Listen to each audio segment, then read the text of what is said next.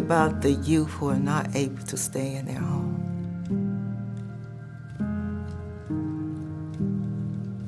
Think about the youth who don't understand why they're not in their home.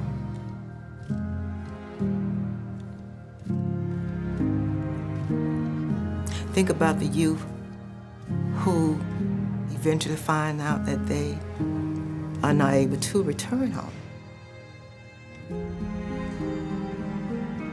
Every child deserves to know that someone loves them and someone is going to open their heart and their home to them. When you go through a family and then you lose that, you struck one match and you blew it out. So you wasted like one match and you can't use that match again. So you, that's what it sort of feels like. I have a lot of dreams, but I feel like they all go around being a protector. Protecting people is like just saves someone, and it honestly saves me in some ways.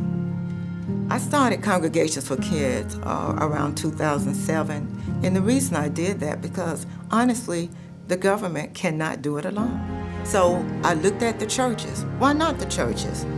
Why not the churches? That's what Christians are for. That's what we're here for, to make sure that the needs of the, the kids as well as the community, uh, they're being met. I think the church and Christ and all people should help because I know the Bible says, uh, take care of orphans and widows in their distress. We need the community. We can't do this by ourselves, and Congregations for Kids has answered that call. CFK is a bridge between Mecklenburg County DSS and other private agencies here in Charlotte and the community, primarily the church. What our heart is, what our mission is, is to create stable systems of support for every child and youth in foster care. Our biggest dream and our biggest goal is to make sure that every child is connected to a system of support.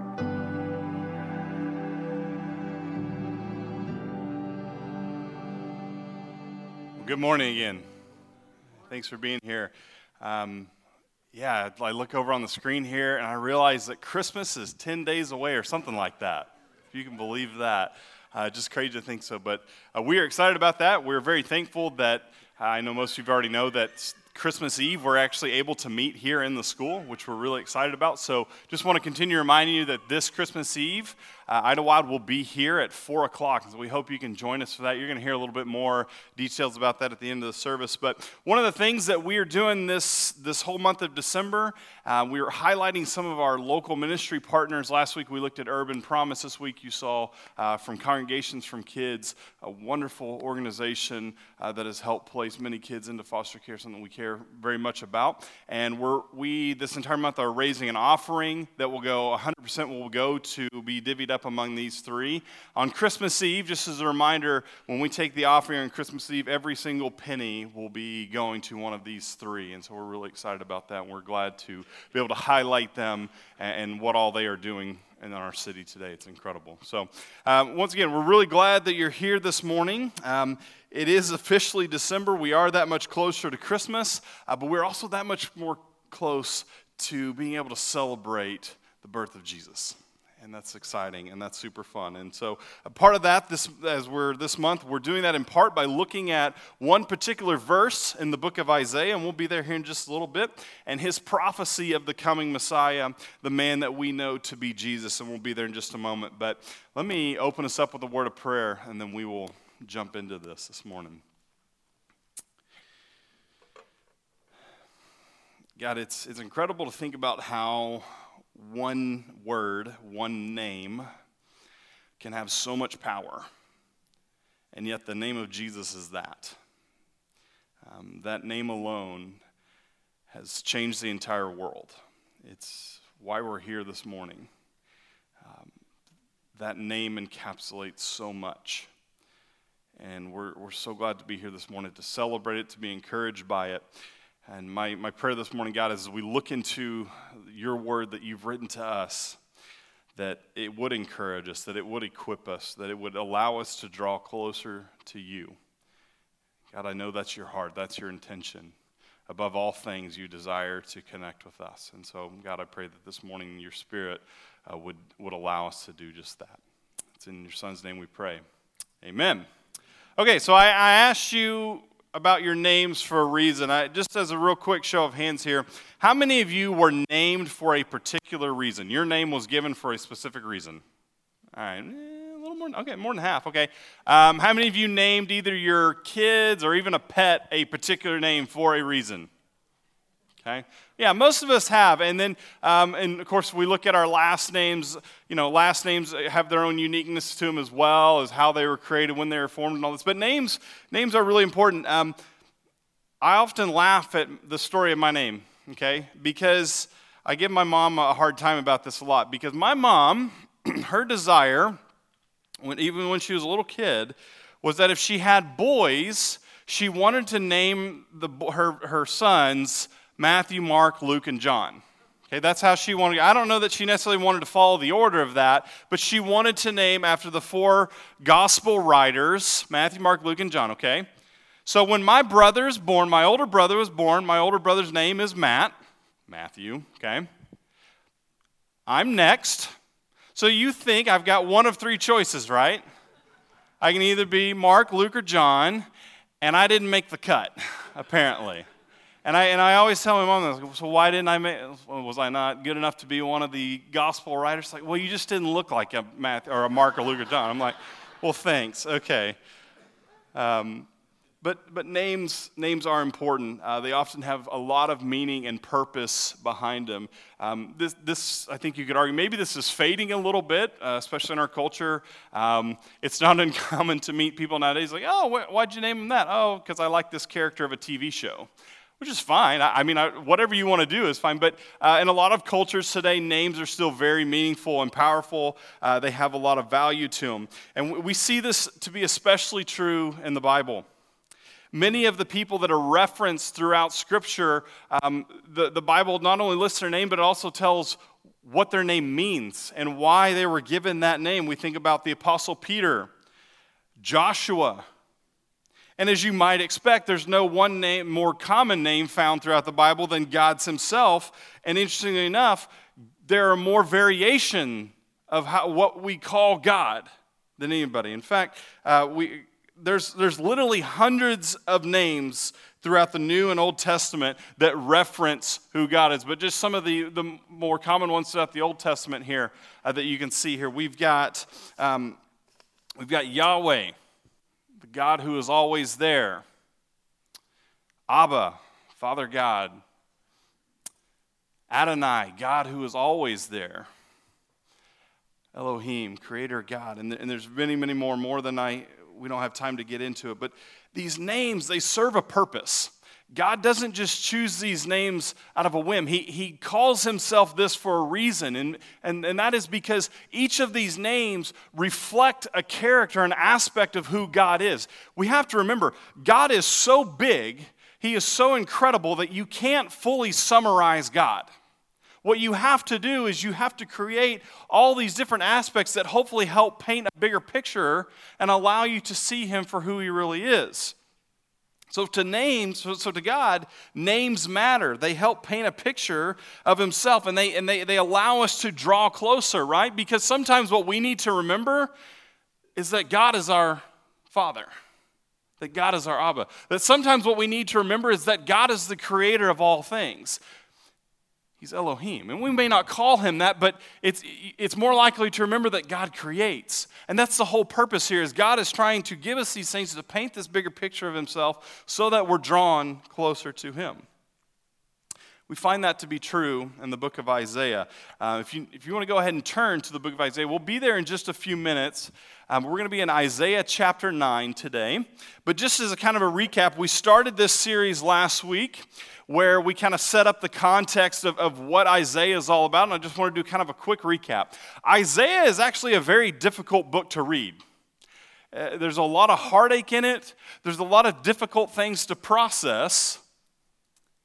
But there's also something really amazing that happens there because Isaiah is writing and he's prophesying to the nation of Israel. The nation has turned their back against God. They want nothing to do with him.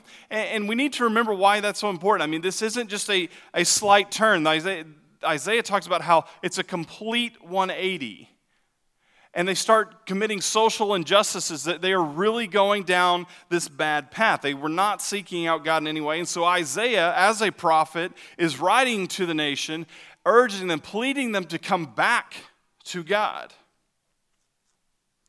And yet, as we always see in the character of God, it's going to be God that provides the answer. It's going to be God that ultimately will provide the solution needed. And it's going to be out of His love, it's going to be out of His grace that He meets them with the solution. And that solution is going to be this a Savior.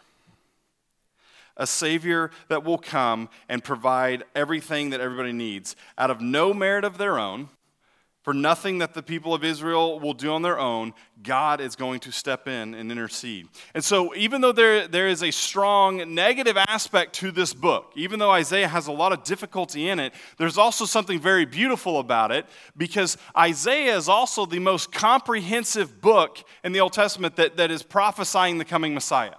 Nobody talks more about it than Isaiah, nobody talks more about the coming Savior than Isaiah does.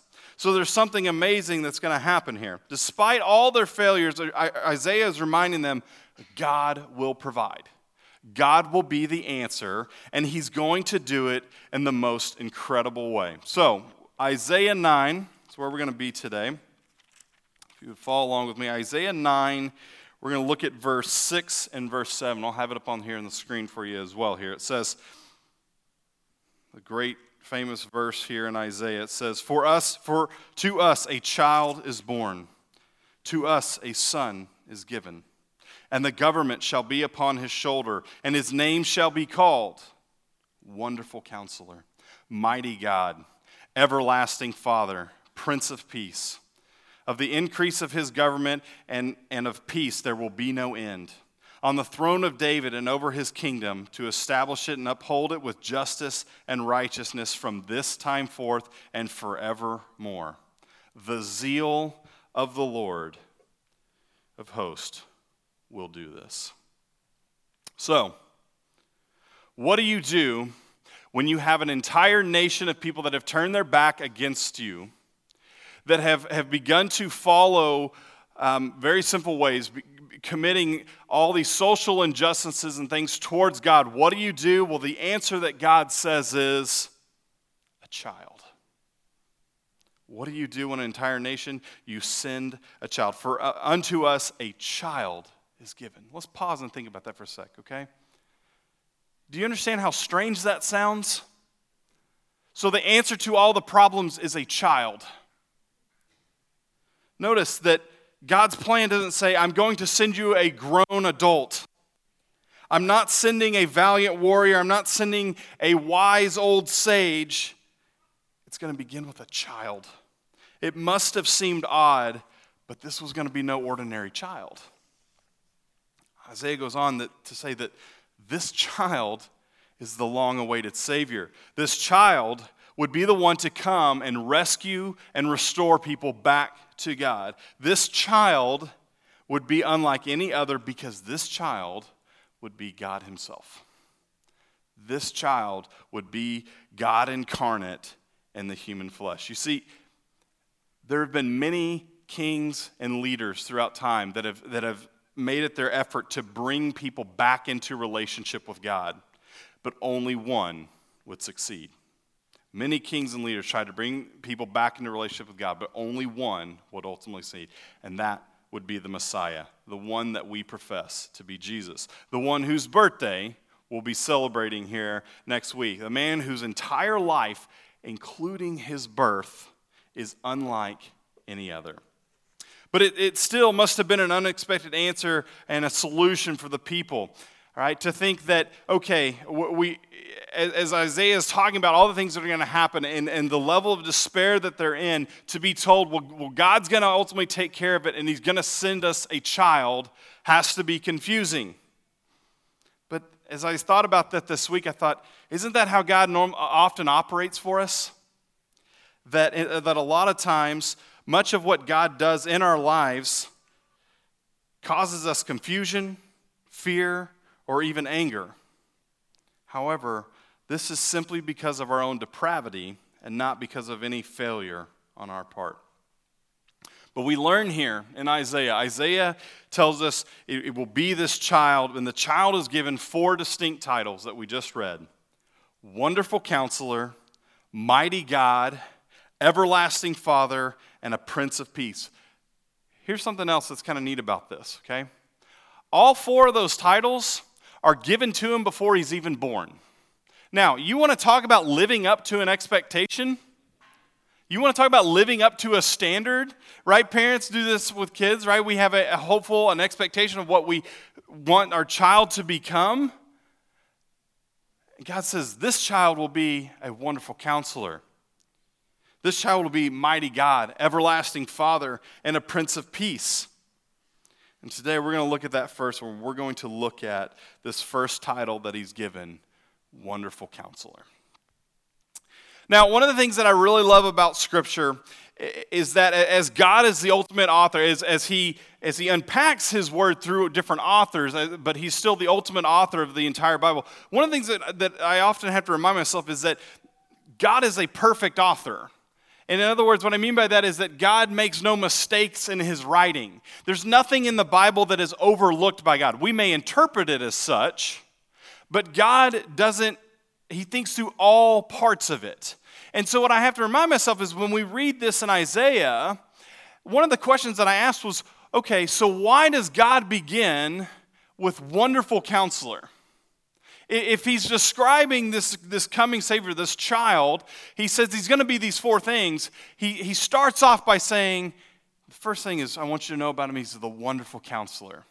Now, I think all four titles are equally important, but I think God wants us to understand, and He wants us to start with wonderful counselor for a reason. Notice that he, he doesn't start off by saying that He's the judge or the enforcer or the disciplinarian. He says He's a counselor, and not just a counselor, He's a wonderful counselor. So let's break this word down. The word wonderful, okay, the word itself literally means incomprehensible marvelous, to be in awe. As I kind of talked about already, when you talk about the, the nature of God, you can't, eh, you can't draw a box and put God in it. God is too big for that. To, to, to fully describe the majesty and the wonder of God just is too difficult to do. So when we talk about the word wonderful, this is what, what we're trying to say with this child is that he, he ultimately becomes incomprehensible. And what that causes is marvelous wonder and awe. That, that what happens is we look at the person, this, this child, and, and we become enamored because he simply is too wonderful. And we'll look at um, how that applies to counselor here in just a second. But if you were to read even just one of the Gospels, and in fact, I think you could read even just one chapter in any of the Gospels, you would find how this, this adjective, this wonderful aspect applies to the person of Jesus. There is no person in the Bible that rises to this level of being wonderful than Jesus himself. Everything about his life is wonderful. Think about this from the second he's born. The fact that he is born to a virgin is wonderful. That's incomprehensible. Okay? Every single thing about him, his healings, the, the fact that he was able to raise people from the dead. Think about the things that, that Jesus said right? The, C.S. Lewis said, if, if Jesus isn't truthful, then he must have been crazy. And he's right, because the things that Jesus says, they're, they're either crazy or they're true. And if they're true, they're wonderful. They're incomprehensible. How do you, how do you, how do you take what Jesus says and not just sit there and be like, that's incredible? How does Jesus think of something like that? So, the things that he does, the things that he teaches, and then, oh, let's just put a cap on all of it the fact that he lives a perfect, sinless life. That he dies on a cross and no one else raises him from the dead. He raises himself from the dead. That's wonderful. I love, um, and, I, know some of you uh, maybe know this verse out of the, out of the Gospel of John. I, I what, this is a I love the, the Gospel of John. I love how he writes. Uh, and I think this is one of the best ways to end the gospel because John writes this. He says, the very last verse of John says, Now there were also many other things that Jesus did. Were every one of them to be written, I suppose that the world itself could not contain the books that would be written. You know what John just said there? I can't write enough for you. This guy, I, I've, John and the other authors only give us a glimpse into the majesty and the wonder of who Jesus is. They, they eventually had to stop writing. And, and one day, when we stand in heaven with these authors and Jesus himself, we're going to get to hear even more. To think about, have you ever thought about this? What other things did Jesus do that we don't know about? What other things did he say? All of it is encapsulated in this idea that he is truly wonderful. But Isaiah says that's only half of it because he is the wonderful counselor. Now, if you're like me, when you hear the word counselor, you automatically have a certain image in your mind, right? Uh, of what we think to be the modern day counselor. Um, but in this context, the word counselor uh, goes far beyond that because you see here on the screens that uh, in the biblical sense, what, when we talk about a counselor, a counselor was ultimately a leader. And it, it was a leader, uh, someone who was characterized by great wisdom, and, and their purpose was to provide guidance to others. It's no surprise to me then that Isaiah wants to begin with the title of a counselor, of a leader. The situation of Israel and the nation required a good leader, someone who could cast a greater vision for them. Someone who could come alongside them and shepherd them, to take them from where they are and to where they should be someone who knew uh, that the ultimate mark of a leader, that the greatest thing that a leader can ever be known for is how well they serve. They needed someone worth following. Isaiah doesn't just randomly put these four titles here. He starts off with wonderful counselor for a reason. Uh, I've been processing this more and more this week that whether we realize this or not, all of us desire to be led well. Now, some personalities may fight this more than others, me being one of them, that I love to be in control. I like to be in charge. I don't like being told what to do, but I know at my core of hearts that what I desperately long for is to be led well. The problem is, we, we, one of the reasons that we struggle with this is yes, our pride and our sin, and we, we want to do it our own way. We don't like people telling us what to do. Um, but the other is that even the greatest leaders will fail us at times. Even the best leaders that we know, the most um, Christ like leaders out there, will ultimately fail. But not this one.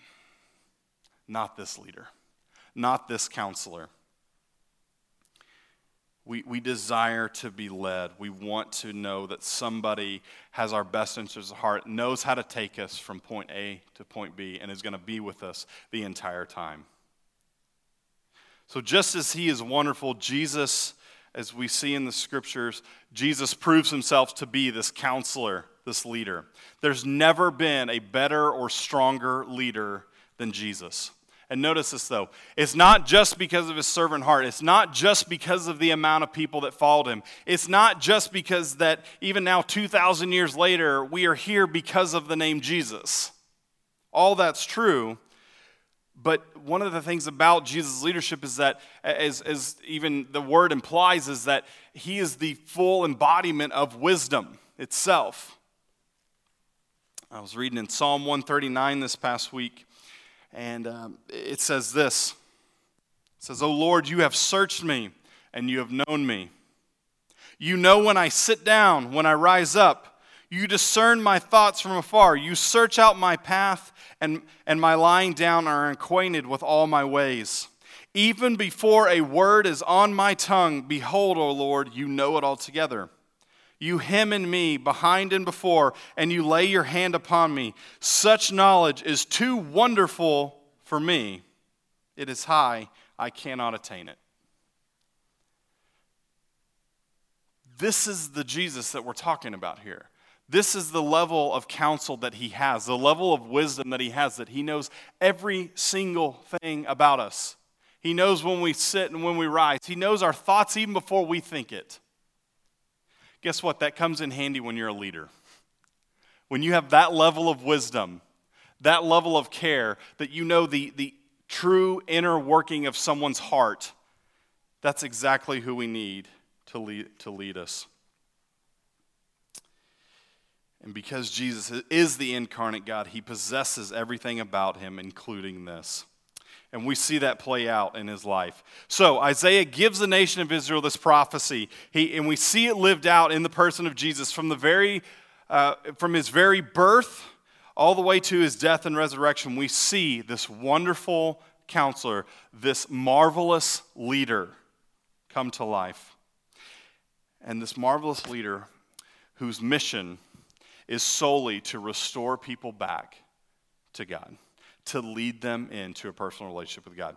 This is the part that I don't want us to miss. If you would turn back to Isaiah here, because this is this is the really great part. Is we, we focus on the names a lot, but I, I want you to make sure that you catch something here in verse seven, because as he lists off these titles, he gets to verse 7, and Isaiah says, Of the increase of his government and of peace there will be no end on the uh, throne of David and over his kingdom to establish it and uphold it with justice and with righteousness from this time forth and forevermore. Do not miss this last part right here. The zeal of the Lord will do this. Do not miss that word zeal. Okay? Zeal literally uh, it, it means enthusiasm, passion. That that when we read this, Isaiah says that he's going to be all these things, he's going to do all this, but the motivation is because of his zeal for us, his passion, his enthusiasm. It's this zeal that causes God to send Jesus down on our behalf. He knows that ultimately, left to ourselves, we cannot restore ourselves back to God. Only He can do that. Only God can turn tragedy into triumph. God is the only one that can do that. And, and this, is, this is so amazing to me because as I was thinking about this uh, this week, is that when we think about these phrases, the, you know, the wonderful counselor, mighty God, everlasting Father, Prince of Peace, I need you to remember something. Those titles still exist. Jesus is still the wonderful counselor. Those titles have not vacated him. We get to experience the wonderful counselor today. And the reason is because the zeal never left. This isn't, this isn't just limited, the, the zeal is not just limited to Isaiah. That zeal carries on forevermore. It's the same zeal and the same passion that God has for us at this very moment. The same desire to be the wonderful counselor to us today, because that's who he wants to be. Jesus desperately wants to be our great counselor, our leader, and our shepherd. The question is are we willing to listen to him? Are we willing to allow ourselves to be led by the wonderful counselor? Will we seek to know what it means to have personal relationship with Jesus? As we said, uh, for Isaiah and the people, um, they are expecting a child, right? And the child would eventually be born the man of Jesus. He would, he would grow up to be a man and become all the things that the scriptures talk to him about. And yet, when we look in the Gospels, it's not uncommon. We see that um, despite all the people that did receive him, much more did not. That in fact, many of the, of the religious leaders rejected Jesus. And I think one of the biggest reasons is because what so many people, and I, and I think we struggle with this today, is that we often have expectation. We set our own desire, our own hopes for what he could be. What is Jesus going to do for me? Will Jesus come in and do the things, all the things that I ask? It's certainly one of the things that uh, when Jesus came, that so many people had objections with him for. That they had hoped Jesus would do all the things that they wanted him to do. But remember, Jesus' ultimate passion, his ultimate desire, his number one priority was never to change the circumstances of life. and this is something that's been really resonating me, that God's been convicting me of a lot this week, is that when we talk about why Jesus does the things he does, when we look at Christmas, why does God choose to send his son down to be born in a manger, to live the life that he does? Why is that? It's because of his zeal to draw us back into relationship with himself. And the primary desire is, therefore, it's not about changing the circumstances of our life, but rather it's about changing our hearts to bring us closer to Him and experience the wondrous love that He has for us. This is the great message of Christmas that God cares so much about this that He's willing to provide the answer and the solution to us. The greatest gift that was ever given is the life of Jesus that would save us and bring us back to God. So this week, I, I want to encourage you uh, to, to reflect and think on that. That to, to remember that the wonderful counselor is still the wonderful counselor. That Jesus desires to be in yours and my life in such a way that he wants to guide us and lead us, and no one is better fit to do that this morning.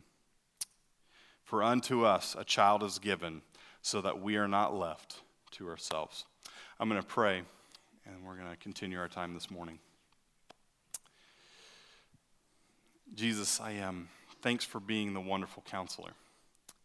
Thanks for being a leader that cares so much that uh, you're willing to enter into our lives, that you are willing, um, despite all of our failures and shortcomings, God, that you know that you're the ultimate solution, the ultimate answer. God, it's, it's my own prayer and, I, and my prayer for everyone in this room that uh, we would know what it means to trust you, that we would know what it means to uh, trust in the fact that you are the good shepherd, that you are the wise, mighty leader. And God, we're thankful for that. Thank you for providing the answer. Thanks for Jesus. And it's, it's because of him that we're here this morning. God, we love you and we thank you. Amen.